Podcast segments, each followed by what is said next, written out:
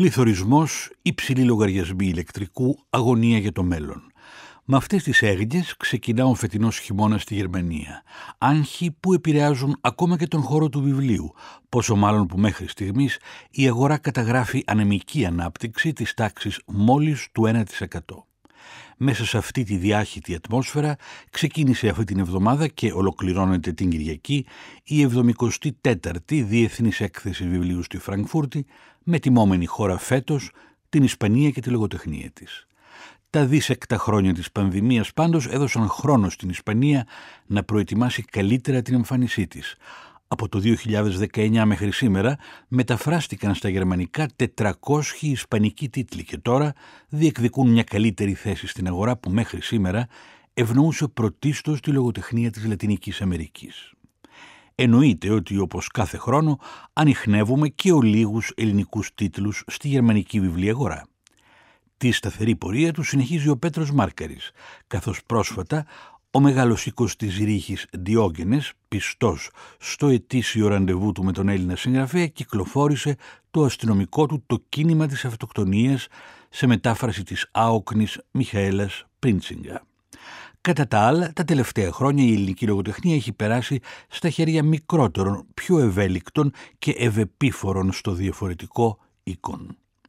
Οι εκδόσεις της Λειψίας, Ράινε και Ουνφός, για παράδειγμα, κυκλοφόρησαν φέτος τον φιλοκτήτη του Γιάννη Ρίτσου σε απόδοση της μεταφραστικής ομάδας που δρά υπό την καθοδήγηση της Έλενας Παλαντζάς στη Βόνη, ενώ εξέπληξε και με τη γερμανική έκδοση της Βοσκοπούλας.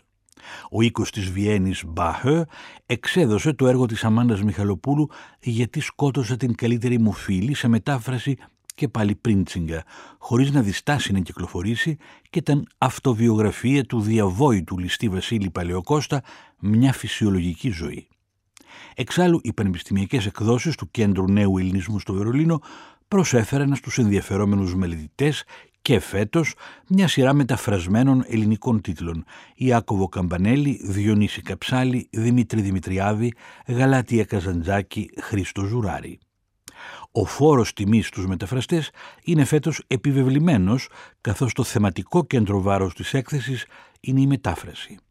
Γι' αυτό και το Τμήμα Γραμμάτων και Βιβλίου του Υπουργείου Πολιτισμού, που ανέλαβε φέτος το ελληνικό περίπτερο στη Φραγκφούρτη, οργανώνει σήμερα στους χώρους της έκθεσης συζήτηση για τη μετάφραση της νεοελληνικής λογοτεχνίας με συμμετέχοντες Άγγλους, Γάλλους, Πορτογάλους, αλλά παραδόξως ούτε έναν μεταφραστή στα γερμανικά.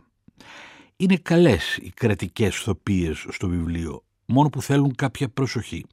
Η πολιτεία υπήρξε στον τομέα αυτόν πάντα κυκλοθυμική, αρκεί να θυμηθεί κανείς τις τυμπανοκρουσίες με τις οποίες ίδρυσε το αξιόλογο Εθνικό Κέντρο Βιβλίου και τους πεανισμούς υπό τους οποίους στη συνέχεια το ενταφίασε. Εν πάση περιπτώσει, το κρατικό πρόγραμμα Greek Lit, που ενισχύει μεταφράσεις ελληνικών λογοτεχνικών βιβλίων, ξεκίνησε τη δραστηριότητά του και προγραμματίζει τη χρηματοδότηση δεκάδων μεταφράσεων σε ξένες γλώσσες. Χωρίς αυτήν, ο νεοσύστατος οίκος του Βερολίνου Παρισία, για παράδειγμα, δεν θα μπορούσε να εκδώσει στα γερμανικά το βιβλίο του τηλέμαχου Κότσια «Συνική Μελάνη» που μόλις τώρα εξαγγέλει.